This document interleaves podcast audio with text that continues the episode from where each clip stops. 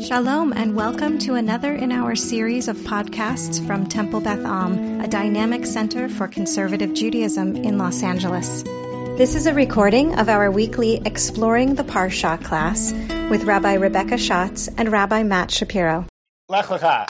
Start at the beginning. Very good place to start. I'm really just kind of riffing on the very first pasuk. Rabbi Schatz, I know, has also been exploring that in a couple of different places. Were you gonna, were you going to go into second, third pasuk as well, or were we just going to hang with numero uno? No, you can go into the second, third. That's fine. Great. Um, they are they are evocative words. They're words many of us know quite well. Um, it is it is the big the big call out to our forefather. Um, I'm actually I, there's not much context to give because there isn't a lot of narrative context. Although I will say foregrounding something that came to mind as I was thinking about this verse. It remains interesting how little we know about this guy heading in, considering the, the role he ends up having for us, right? It, it is, even though we know his genealogy and his place of origin, it remains interesting that we actually really know very little about this person who holds such a pivotal role um, in who we are as a people. And I think there's there's some interesting pieces to explore um, and, and think about there in terms of, of these, these, these frameworks. Um, so just diving right in, Vayomer Adonai El Avram, God says to Avram, Lech lecha mi artzecha umi moladecha umi beit avicha el haaret asher areka. Um, I don't, translating Lech lecha, I feel like give kind of gives the lie of of how you're understanding it since it's a phrase that has been translated and retranslated and interpreted and reinterpreted. Um, so I'll just stick with the bare bones JPS here, even though there's much more to say about it. Go forth from your land, from your birthplace, um, from your father's house to the land that I will show you. Uh, I shall make you a great nation.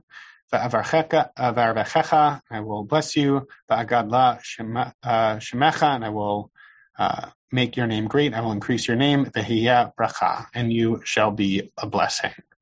Should I go on more, Rabbi Schatz, or is that sufficient for our purposes? Um, yeah, I think that's sufficient. Okay. So, I mean, you should introduce the topic, and then we can decide that. I will, in fact, do just that.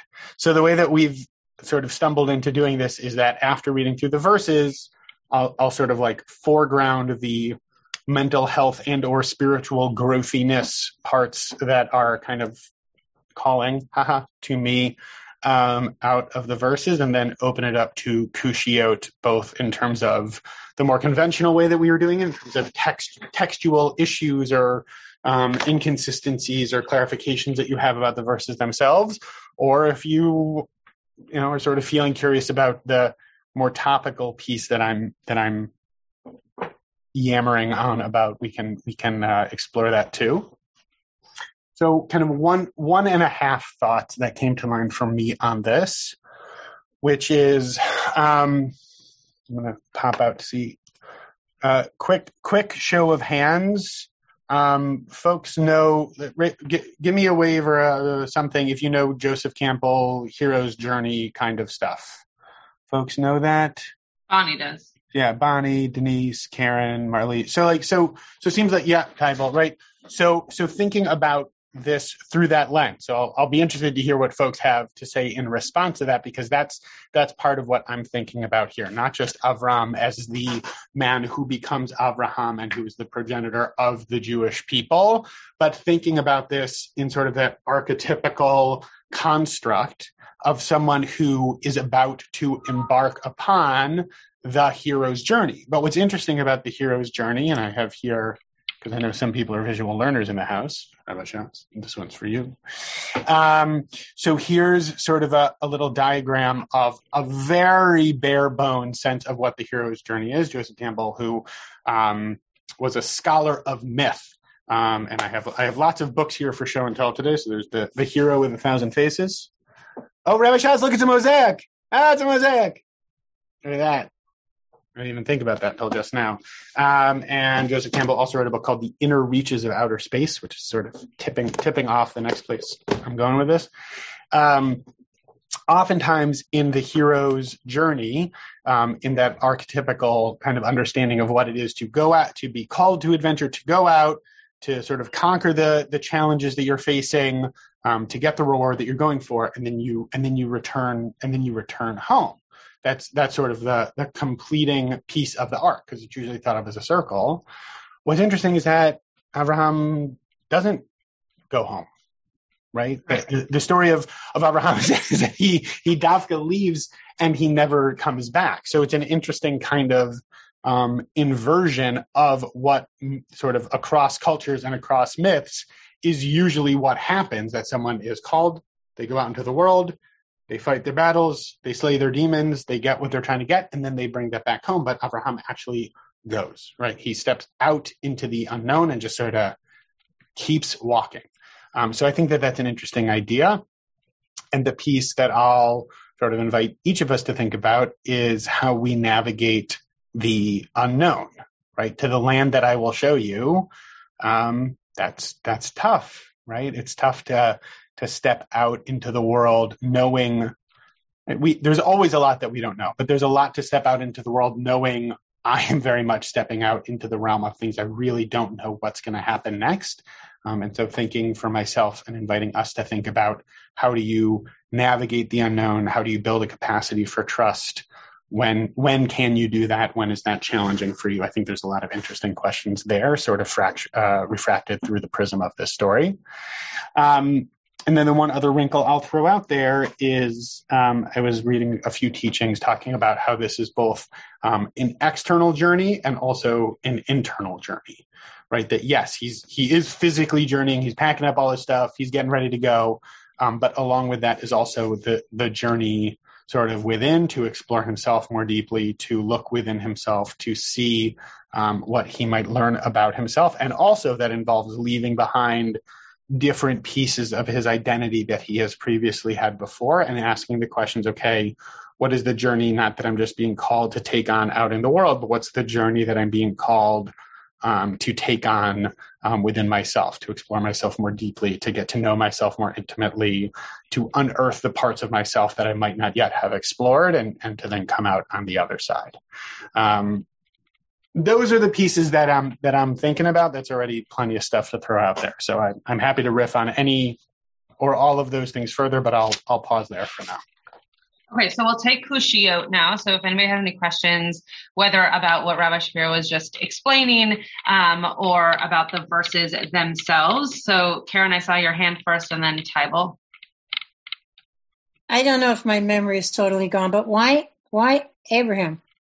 Yeah, great question. It's a question that someone actually asked in my Midrash class yesterday um, and I mentioned that there are lots of source sheets on Sefaria that are called Why Abraham um, that I didn't look into because that wasn't my topic that I was teaching. But it's it's a really great question. And one of the things that Rabbi Shapiro said at the beginning of class was there's we don't need to give you much context because this is the first time not that we're being introduced to the name Avram but this is kind of the first time that Avram has a scene, so to speak, in the play, right? That he comes out on stage for the first time and all of a sudden he's being told to go somewhere else.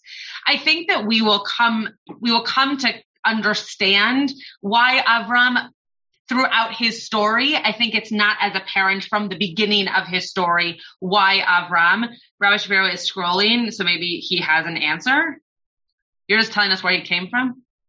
Only, only scrolling up to sort of il- illustrate your point, right? Which ah, is yeah. that we hear we hear that his his dad was Terach. We know and his brothers, and we know where he comes from, right? So and we what? and we and we know that Sarai um, didn't have any kids, but that's it. That's all we know about him. So, okay, but so so why him? Yes. Why the son of that person? Yeah. Great. Yeah. I mean, the, the, the answer okay. still, the, the answer still stands. We don't really know, but as we learn more about Abraham, like when we move away from Abraham, when Abraham dies, Karen, ask this question again, right? Because then, then we'll have actual implication for his character and for the experiences that he's both lived, but also given us to learn from. And then we can answer that question again. Right now, it's a great question and we don't have an answer. Um, okay. There's a lot of hands. Tybal, Renee, Marlise, Denise, Elon. Oh, that rhymed. Um, so first, actually, I wanted to just say something in response to Karen and then go to what I thought of. One reason might be because can you think given that the people whose foundational narrative is the word was created with words, this person could not have been named and renamed any better.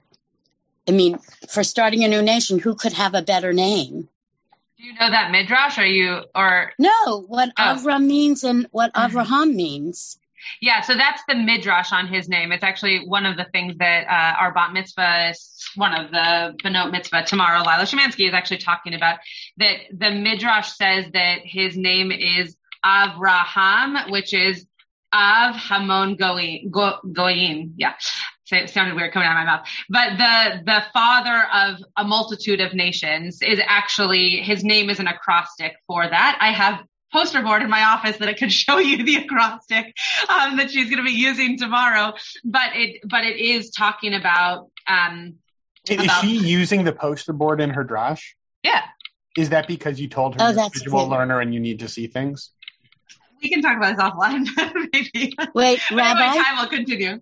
I didn't mean the midrash. I just meant the shot of Yeah, what yeah, the I name mean- is. But Yeah, yeah. um, where Rabbi Shapiro started when he talked about Joseph Campbell, I went from there to um, Odysseus because, in part, my first year of college, Odyssey and Iliad I read four times in two different you know, in however many different courses.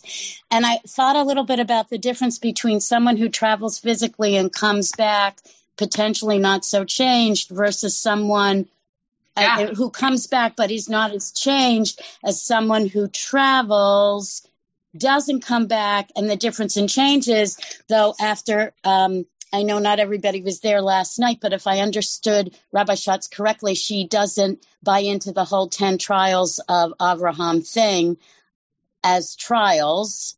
But Oh, yeah, correct. still, however one would characterize them and whichever 10 is in the 10, I just thought that was very interesting as a different way to look at travel as the change in the human being, not the geography. Yeah. Great. I think that's a really that's a really great point and and plays into the different kinds of journeys that people go on, right? There's different kinds of journeys. There are different ways in which people come back from journeys and how they affect them. It's yeah, it's a great a great point. Okay, Renee. So I was just curious whether it says go forth from your native land and from your father's house, Yeah. or if those are both necessarily the same place. Well, so what we talked about last night in our class was that, you know, the, yes, back in the day, it was always the same place. People never, people, there was not, there was not far enough to go that saying your land and your birthplace were, were so different, right? As opposed to today where someone could be born in Germany and live their whole life in Chicago, right? There's, you could have, you could have very different places, but back in the day, that it would have been the same. So, so that The is- native, the native land and his father's house. But I but I would say I'm just going to jump right. well, it's no, missing one, right? Yeah, that's what I- Me'artzecha is land, like Me'ar- so I'll explain it the way that I did last night. Me'artzecha is like the U.S. Then Umi Moladetcha is like California, and Umi Beit Avicha is Thayer Avenue, where my parents live, right? So it's it's these concentric circles getting smaller and smaller into the intimacy of Avram's existence. and there's an interesting just parallelism there in terms of here in the story of the Akedah. Yeah, And God says to Abraham, Kach et, right, here's Ma'artzecha umimoladecha umibeit avicha, right? When God says then later to Abraham, Kach et bincha et yechidcha asher ahavcha at Yitzchak, right? That there's those sort of layers of clarification about what God is calling to Abraham to do, which is just an interesting yeah. parallelism. Yeah. For those of you there last night, that was the second commentary that we looked at also. Um, okay, Marlies, I was not there last night. you are not a woman. Um, yeah, I had a couple different questions. Um, one is talk, thinking about the hero's journey. If um, it could be said that Abraham, you know, creates a new home Uh-huh. for himself, and whether that could be conceived of, you know, in that hero's journey framework somehow. It seems like that's something that each person is called to leave their parents' home and, you know, become their own person. Um, and then I was, I noticed, I noticed this last night that like the me'artzacha, I mean, and the end show you our arecha. I mean, they look similar. I know it's different root words, um, but I guess it's is it re'eh for, showing or seeing? Yeah, arecha. Yeah, is re'eh yeah, um, from the root re'eh. Mm-hmm. Yeah. Um, so I know, but just I just noticed that, so I wondered if there was any kind of relationship between those words. It seems interesting. Um, not in so much as it's towards Abraham right? That I will show you your land, your birthplace. Um, the suffix of each word is showing that it's directional to Abraham, but other than that, there's no there's no other kind of syntactic um, yeah. Mm-hmm. connection. Yeah. Okay. Uh, Denise. Um, okay, so two thoughts. One of them regarding um, Avram and the hero Joseph Campbell quest. Yeah. Um, so Joseph Campbell is also really into archetypes, and I never thought of it before this class right now, but this little passage is sort of like the archetypical story of the Jewish people. Like we're constantly having to leave mm. and go somewhere else and get better, and leave and go somewhere else and get better, and so, um, so maybe that's it's maybe this isn't so much of a hero story as an archetype story. Mm-hmm. Yeah, great. I mean, I don't know so much. Rajguru can speak more directly to to the the connection there, but I love the idea of seeing this as uh, as an an overarching theme of just our people in general. That this is the introduction to what our people are going to um, going to go through. Right. I mean, it's kind of amazing to think about like 5,000 years ago, you know, who knew that that would, that narrative would repeat probably 5,000 times at least. Yeah. Yeah. Yeah. So that's kind of cool. And it, you know, it didn't happen to every culture. It happened to us. Mm-hmm. Right. It's not like everybody's always moving around. It's, we are. Yeah, um, yeah. So that's just kind of an interesting thing. And then as far as like fear of the unknown and that, like for me personally, I've never been afraid of the unknown. I'm not like a super gutsy person, but but when I've been held back or when I've held myself back, it's not because of the unknown. It's more often because of the known. So like I know how people in my life react to things and therefore I didn't take a chance because I yeah. knew the kind of reaction it would get, stuff like that.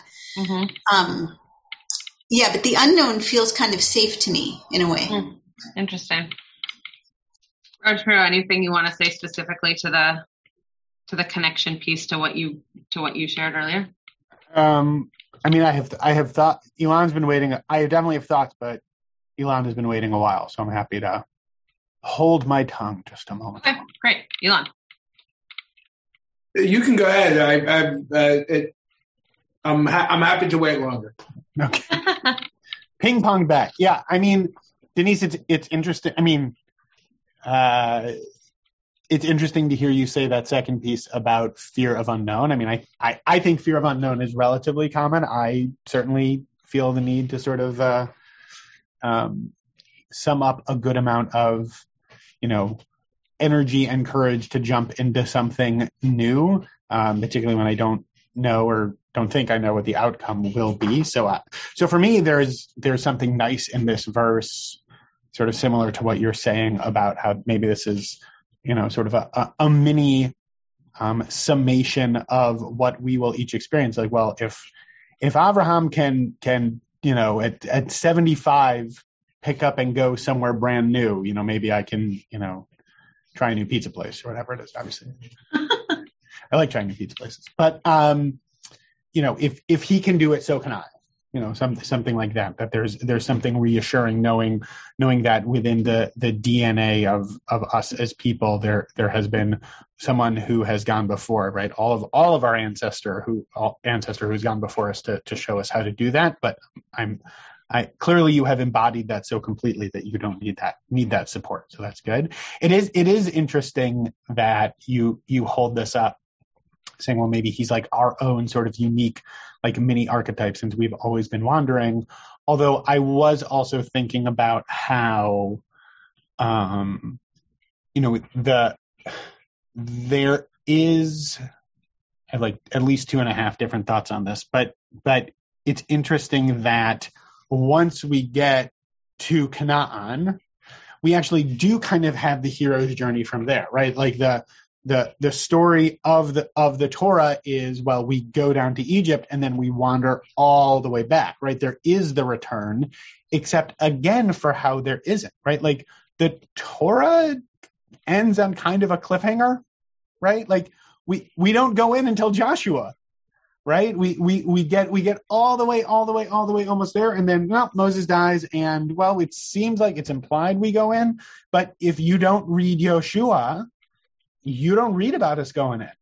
Mm-hmm. Right. So so there there is something interesting in our DNA as well about like not not quite getting there. I remember in rabbinical school, Rav Pinchas Giller talked about the Jewish messianic impulse about being always not quite there.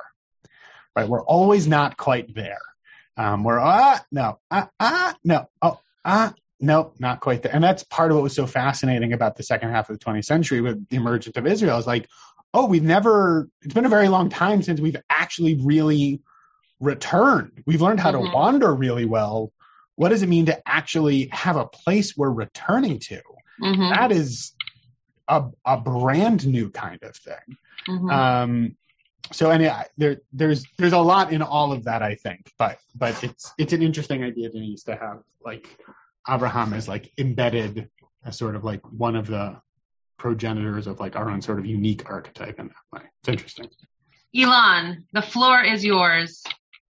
So I want to uh, go back to uh, why Avram, and I actually really like the fact that there is no big build up to Avram, right? It's just they give us his lineage, and then they say, and God and the Lord said to Avram. And to me, it, this this makes it much more universal, and you can read this and say, you know what? You don't have to be some uh, great character with a lot of feats, a lot of strength, a lot of intellectual ability, but you can uh, go on this journey regardless of who you are, right? And, and, and to me, I don't know may just be random, but to me that that definitely resonates. Yeah, I, I agree. I, I think that it plays into also like the humility around Avram, that he just does all these things, right? We think of Noah as very naive, um, in terms of being called Tamim Bedorotav, but I actually think that Avram really approaches our story, but also the world with just this sense of wonder and question. And sure, anybody's invited into my tent, right? There's just this really beautiful humility about Avram. Sure, there are things he does along the way that are not perfect, but that makes him human. Uh, and so I, I, agree with you. I like that there's no, let's talk about this guy and he was the greatest in his nation and what an amazing dude. And then all of a sudden to hear about him, but that he's just this person who listens to God. God says to go somewhere unlike Noah, he asks a few questions along the way as to like, why is this all happening to me? Um, but, but that it does come with this sense of there's a higher purpose. I have partners in this world. I'm going to just kind of go with it, uh, and ends up being a great leader, eh, just despite kind of the, the pomp and circumstance. Uh, Rebecca. Um, so just continuing what, what Elon was saying, which I really liked, was um, that there's sort of a symmetry between Abraham and the the land because yeah. the land is showing up out of nowhere as well. Mm-hmm. We don't even know what the land is at this mm-hmm. point. Mm-hmm. Um, so they're both kind of anonymous initially. yeah. That, that's very that's very interesting, and it goes to the to actually the question that Marlies asked. Um, according to according to the Eitz Chaim, which I went and got while um, Elon was asking his question, it's um, modern day Syria, and you know, for us to for us to be able to look at a map and say, oh, that's where he was going, that's one thing. But as you're pointing out, Rebecca, like he he doesn't he doesn't even know where he's going. We don't know what this land is. We don't know what this land will bring, except for that God is saying that he's going to be made into a great nation, which we don't really know what that means either. um, right? We we hear the words, but we don't necessarily know what that means. Except for if you know the rest of the Torah, you kind of understand it just intuitively because you've read the rest of the story. But but you're right that there is a really beautiful mirror um, in terms of the character, but also the experience, uh, which I've never thought of before. But I, I, really love that that connection. The other thing that I mean, when you said bring the book off the shelf, the thing that it brought to mind for me is, uh, I mean, I, I don't know about others, but but like I heard somebody talking about this relatively recently. We don't really know what it is to be lost anymore. Yeah, yeah, so true. Right? Like when even in our lifetime, right? Like, or at least I'm a little bit younger than you. Like in my You're when 12, I was. When I started, I'm not 12.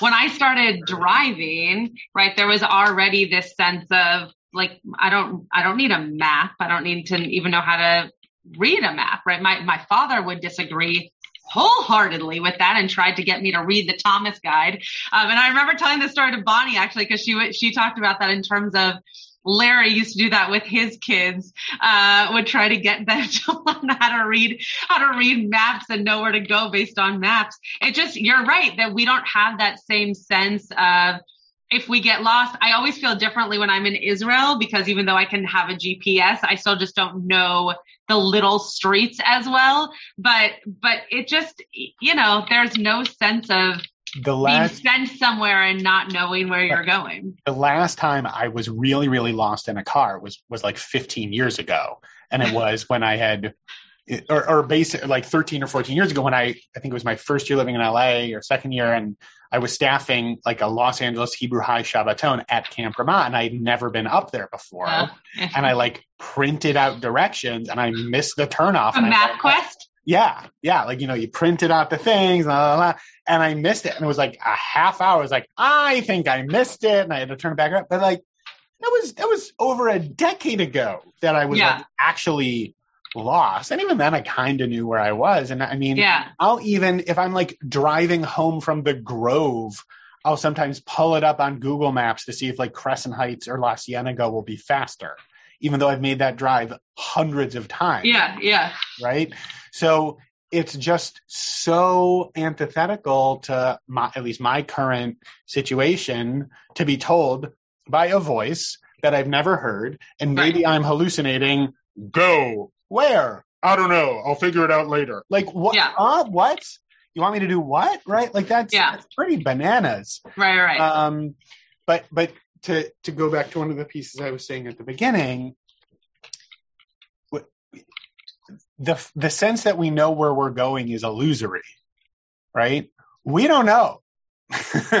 we don't. I mean, how many times during the pandemic did we hear forecasts about when it's all going to be over? And yeah.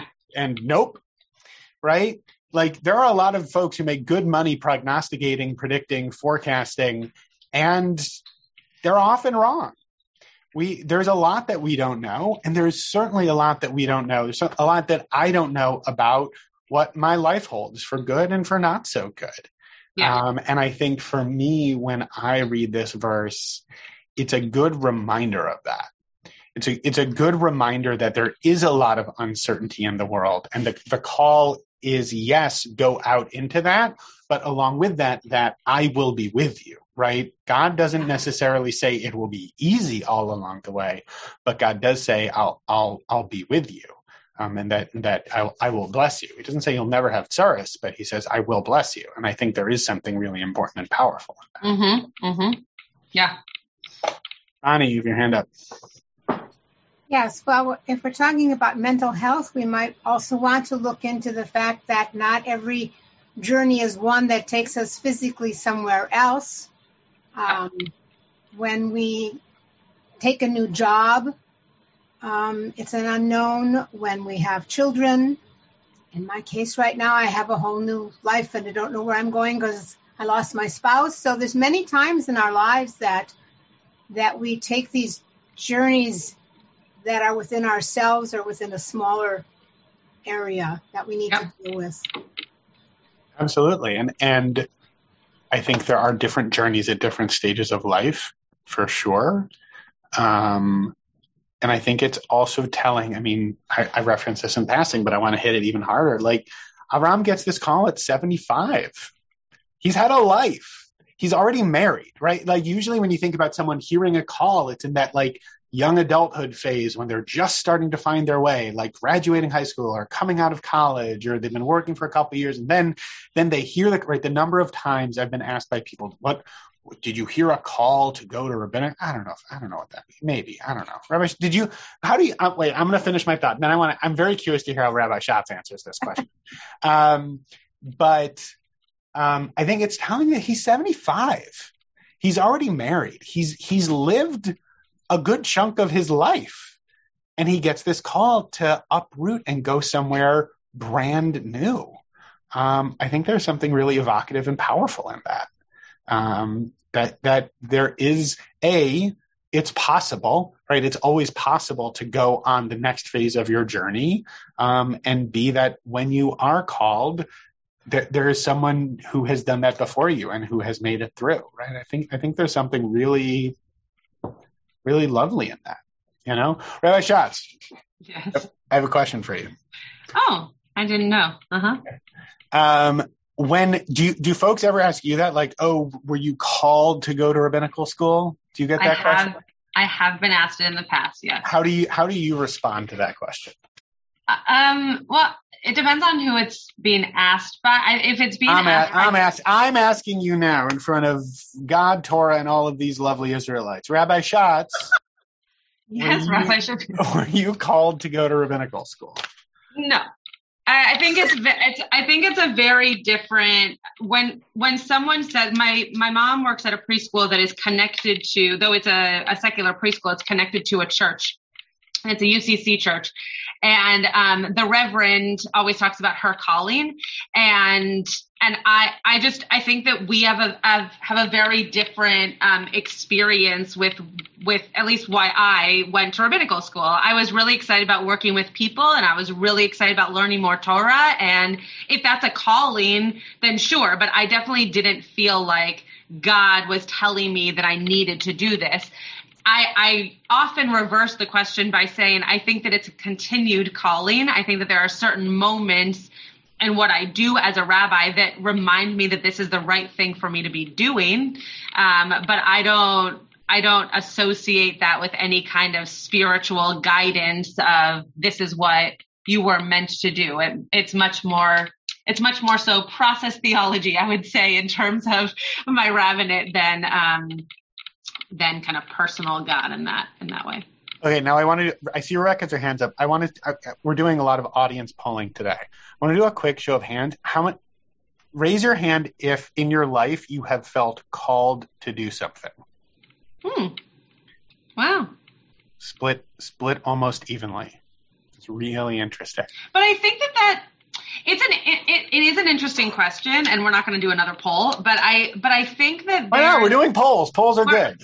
but I, but I think that there's like I would have put my hand up for that, but I wasn't necessarily called into the rabbinate. Like when my aunt literally called me um, and said, "Will you come with me to be the to be you know my partner in picking up my now cousin um, to adopt him in from Detroit?"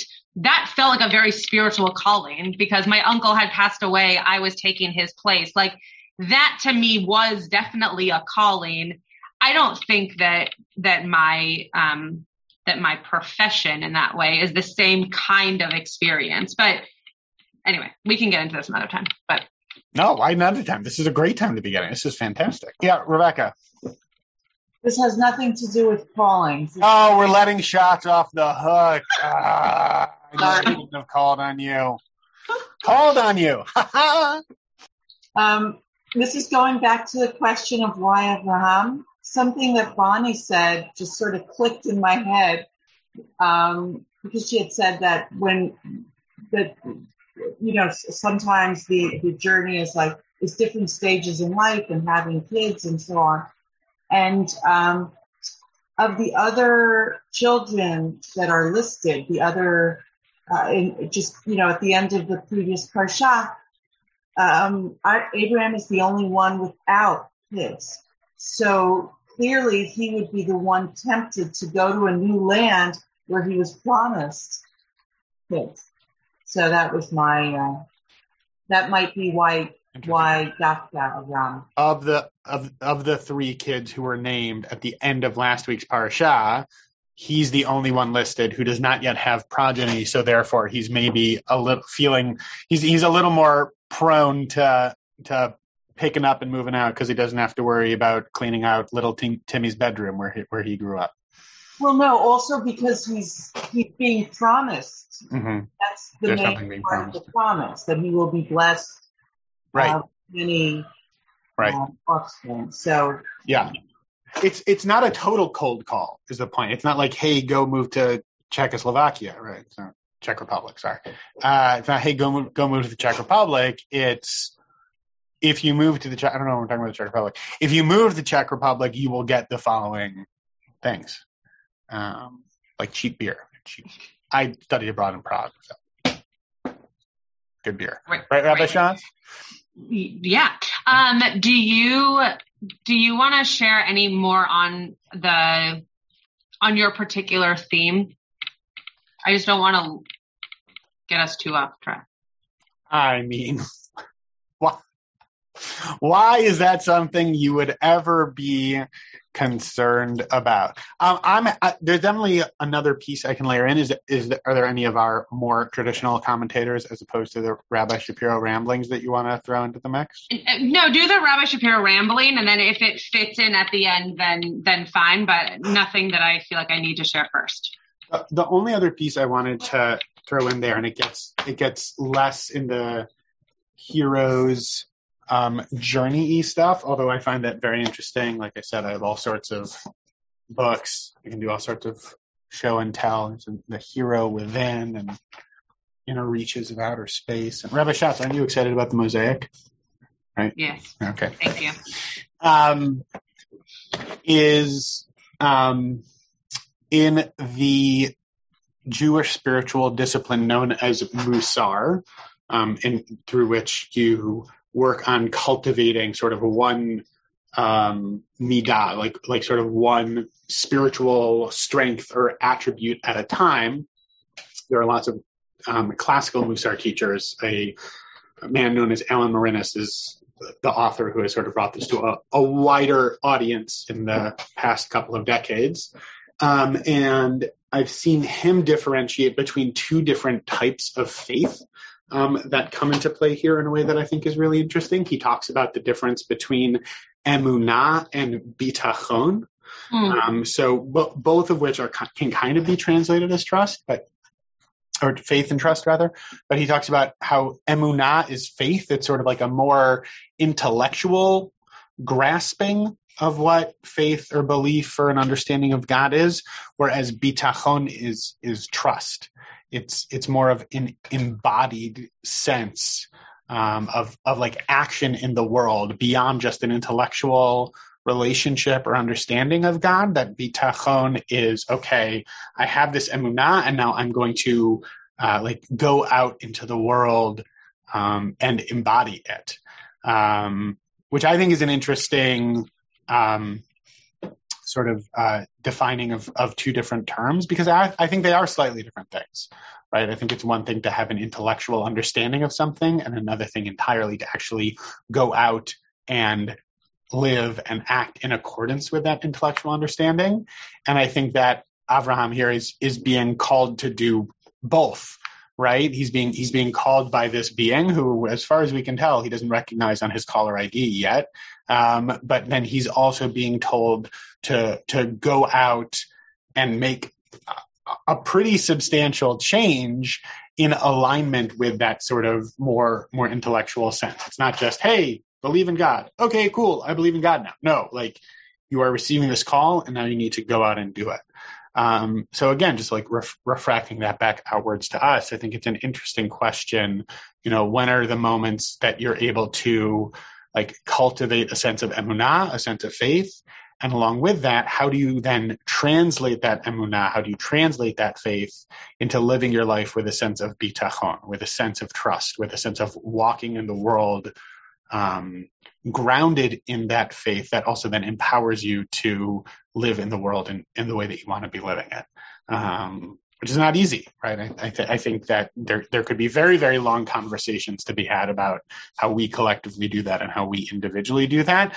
Um, but I at least wanted to sort of toss toss that construct out there since it seemed to be um, well in line with kind of the, the framework that that we're talking about for these two verses. So, I don't know if folks have thoughts in response to that, but I'll I'll pause there. Yeah, Marlise or Gary. Um, just that when Rabbi Shapiro, you were mentioning the difference between the two terms, I immediately thought about the Modeh Ani in the morning, which is um, Muna, is, is the term mm. used. And, you know, I, I guess I, anyway, just it's, it seems to me that that would be more of a, um, just, I mean, what's more, um, less intellectual, I guess, than just your very life. Um, you know, in terms of waking up in the morning and still being alive. It's it's just anyway.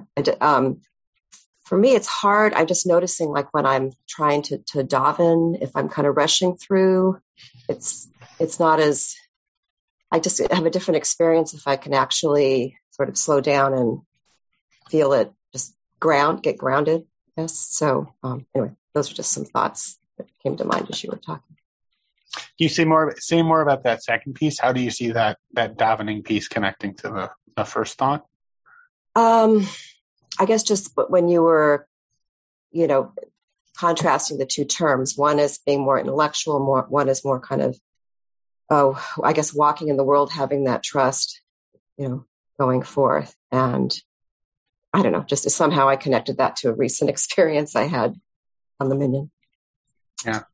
So, and just just to clarify for folks, so so we all know what Marlise is referring to, right at the end of Modeh Ani, that the words are Rabba emunatecha, right? That, but interestingly, there it's it's actually saying, "Great is your faith." The the your the antecedent there is is God, right? Great is God's faith in us for restoring us life for this day, which is also a really interesting idea. Like God, I'm grateful to God that God has restored me for this day to to get out in the world and and do what I'm gonna what I'm gonna go do. So that I always find that in and of itself to be an interesting construct as well. You know. The only piece that I was going to add that I, I will add while people are thinking, I'm going to share my screen. Give me one second. Um, the only piece I was going to add was um, this Or HaChaim piece, which is the beginning of what Rabbi Shapiro was mentioning in terms of the connection to the Akedah. But just this first part here, I'll read it for our uh, for our podcast listeners. Um, the Or HaChaim says the Torah lists the departures according to the pain of leave taking involved. It is less painful to leave one's country than to leave one's birthplace, and it is even more painful to leave one's family. Abraham is commanded to leave in an ascending order of the nostalgia involved.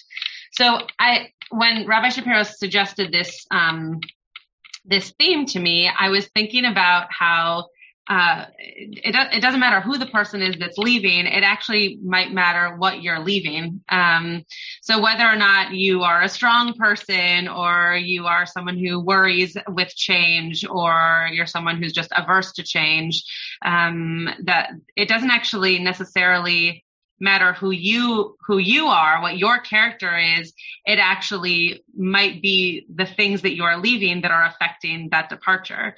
Um, and so what is it that you're leaving? Are you leaving your family? Are you leaving uh, a job? Are you leaving a community? Are you leaving just a place that you once lived and know but don't have connections to? All of those different circles that Abraham is, you know, listed for him, but that he's leaving from are very different types of departure, even if Abraham is the same guy leaving each of those places.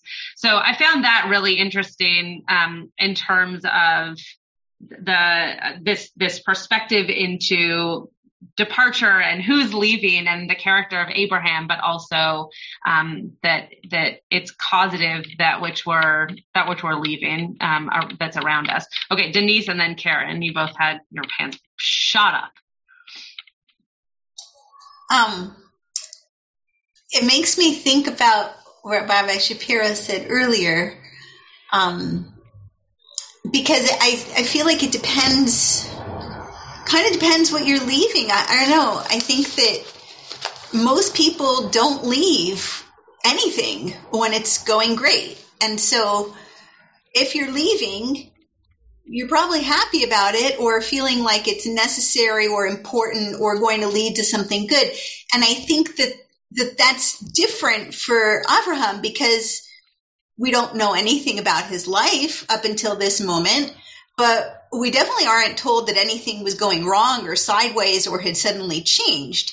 And so, so it kind of reminds me of Rabbi Shapiro was saying in the beginning of, you know, if he can do it, we can do it too type of thing because he did it presumably when things were okay or at least not recognizable to the reader as anything problematic, you know? But it's interesting. It's interesting that you categorize it that way because in a certain way, God, it seems as though God is actually saying you do need to leave where you are, not yeah, because anything is but, problematic, but, but, because that's where you're going to grow.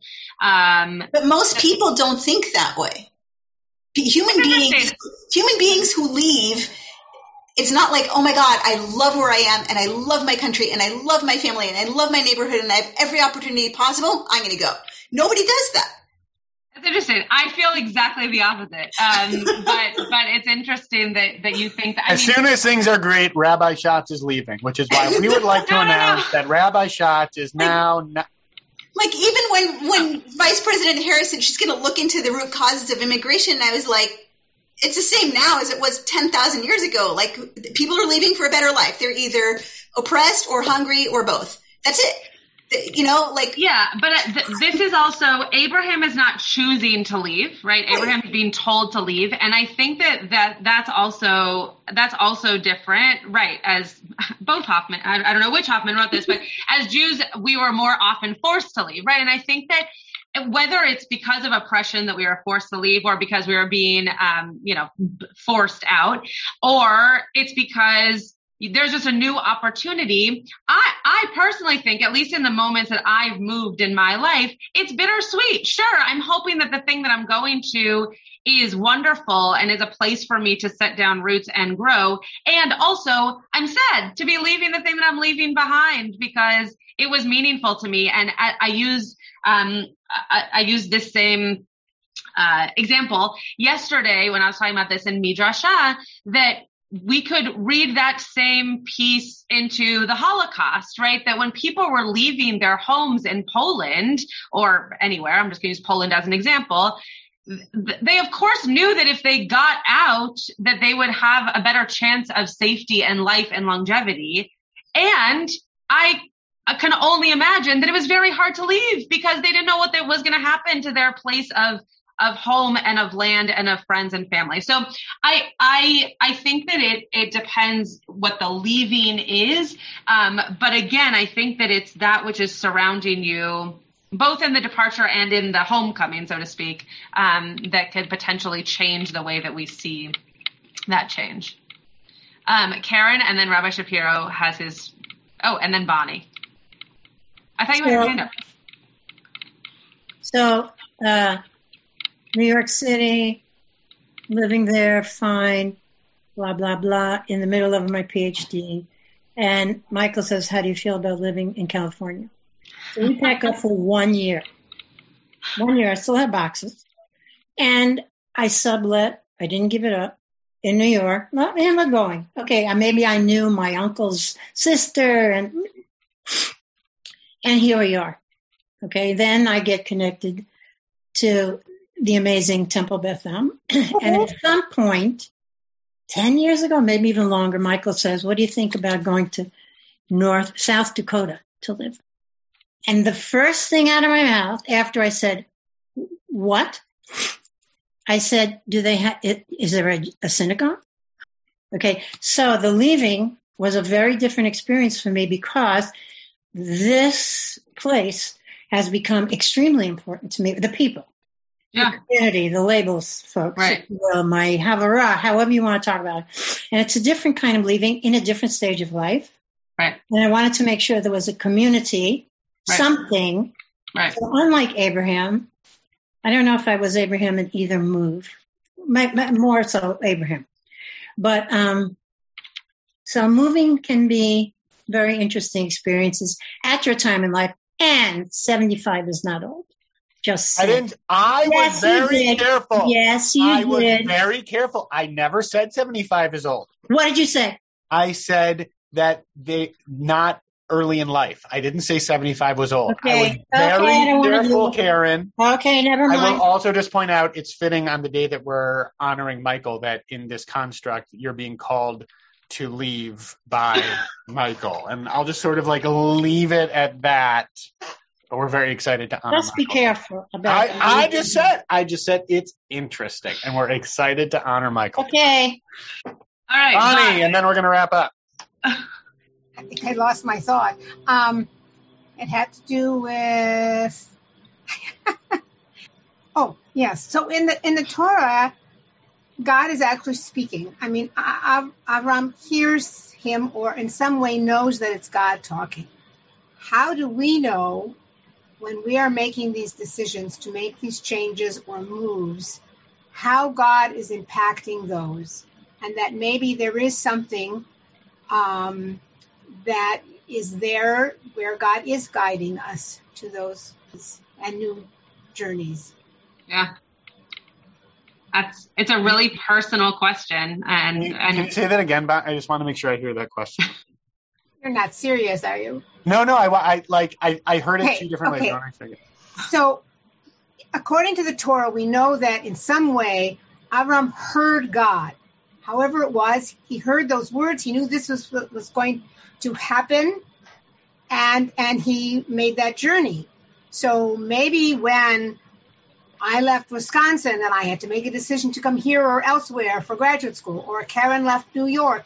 I mean, how do we know that God in some way wasn't impacting that decision?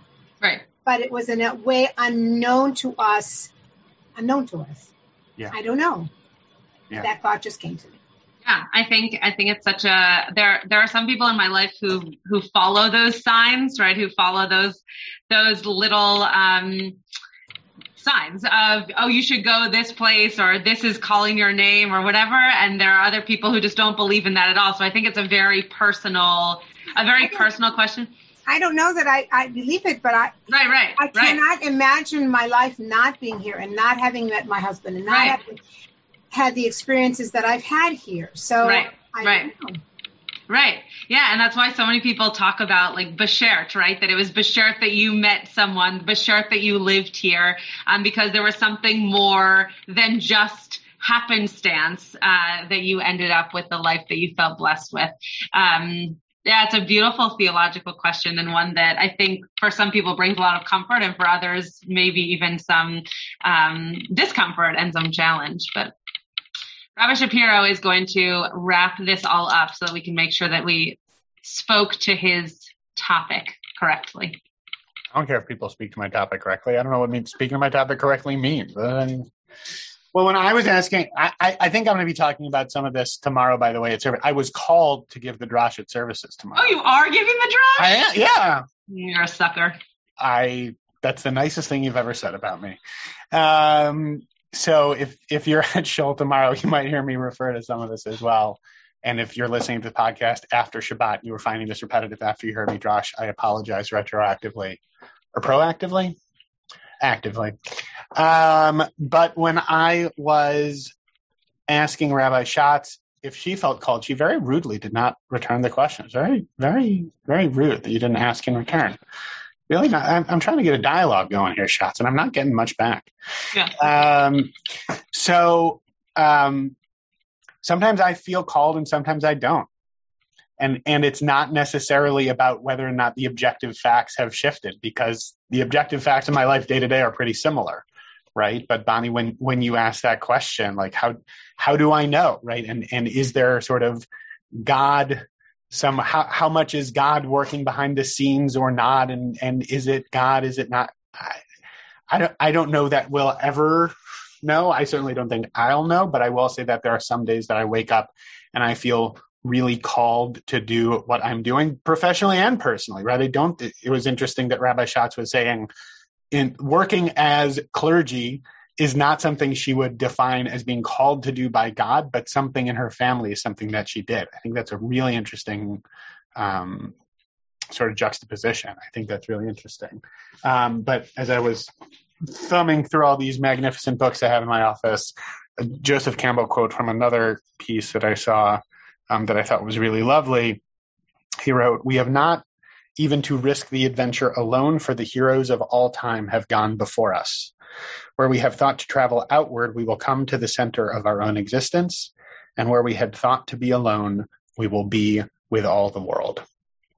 So I think that that's a really, really lovely thought um, with this archetype laid out by our forefather Avram that um, we are all on our own journey, whether, or not we feel called, we're definitely each on our own journey in this world.